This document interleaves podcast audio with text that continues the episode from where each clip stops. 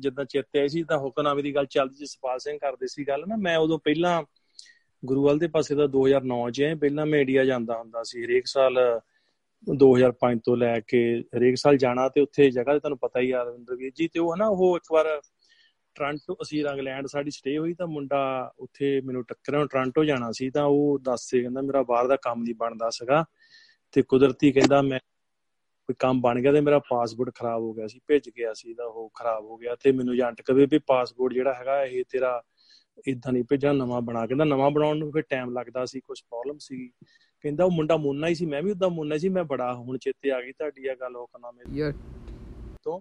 ਕਹਿੰਦਾ ਮੈਂ ਉਹਨੂੰ ਕਿਹਾ ਗੁਰਦੁਆਰੇ ਚੱਲ ਕਹਿੰਦਾ ਉਹ ਮੁੰਡਾ ਗੁਰਦੁਆਰੇ ਚਲ ਗਿਆ ਕਹਿੰਦਾ ਉੱਥੇ ਹੁਕਮਨਾਮਾ ਆਇਆ ਇਹਦਾ ਮੈਨੂੰ ਚੇਤਾ ਭੁੱਲ ਗਿਆ ਕਹਿੰਦਾ ਨਹੀਂ ਲਾ ਦੇ ਪਾਸਪੋਰਟ ਇਦਾਂ ਹੀ। ਤੇ ਪਾਸਪੋਰਟ ਕਹਿੰਦਾ ਲਾਤਾ ਤੇ ਉਹ ਕਹਿੰਦਾ ਬੜਾ ਸੋਹਣਾ, ਉੱਥੇ ਮੈਨੂੰ ਟ੍ਰਾਂਟੋ ਸਟੋਰੀ ਦੱਸੇ ਕਹਿੰਦਾ ਕਿ ਇਦਾਂ ਇਦਾਂ ਹੋਈ।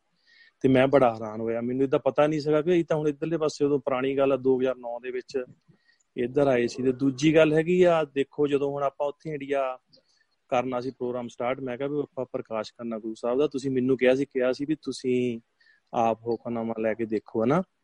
ਤੇ ਕਿਉਂਕਿ ਮੇਰੇ ਤਾਂ ਉਦੋਂ ਇੱਥੇ ਘਰ ਗੁਰੂ ਸਾਹਿਬ ਪ੍ਰਕਾਸ਼ ਨਹੀਂਗਾ ਸੀ ਹੋਰ ਭਾਈ ਸਾਹਿਬ ਸਾਡੇ ਲਖਵੀਰ ਸਿੰਘ ਜੀ, ਉਹਨਾਂ ਦੇ ਘਰ ਗਏ। ਤੇ ਉਹ ਦੇਖ ਲਓ ਵੀ ਜਦੋਂ ਹੁਕਮਨਾਮਾ ਲਿਆ, ਉਹ ਸਿੱਖਾਂ ਅੰਦਰ ਜ਼ੋਰ ਛੱਡ ਜਦੋਂ ਮੈਂ ਤੁਹਾਨੂੰ ਨਹੀਂ ਕੀਤਾ, ਤੁਸੀਂ ਕਹਿੰਦੇ ਗੱਲ ਨਹੀਂ ਬਣਨੀ। ਪਰ ਦੇਖ ਲਓ ਜਦੋਂ ਮਰਜ਼ੀ ਜਦੋਂ ਟਰਾਈ ਕੀਤੀ ਪਰ ਨਹੀਂ ਹਟਿਆ, ਪਰ ਉਹ ਸਹੀ ਗੱਲ, ਉਹ ਐਨ ਸੇਮ ਉਹ, ਤੁਸੀਂ ਵੀ ਉਹ ਗੱਲ ਕਹੀ। ਉਹ ਖੰਡੇ ਵਾਲੇ ਨੇ ਵੀ ਉਹ ਭਾਈ ਸਾਹਿਬ ਨੇ ਗੱਲ ਕਹੀ, ਉਹ ਵਾਕਿਆ ਗੱਲ ਸਹੀ, ਉਹ ਨਹੀਂ ਸੂਤ ਆਇਆ। ਬਾਅਦ ਦੇ ਵਿੱਚ ਦੇਖ ਲਓ ਉਹ ਜਿੱਦਾਂ ਹੁਕਮਨਾਮਾ ਨੇ ਪਹਿਲਾਂ ਵੀ ਉਸਾਂ ਨੇ ਦੱਸਤਾ ਸੀਗਾ।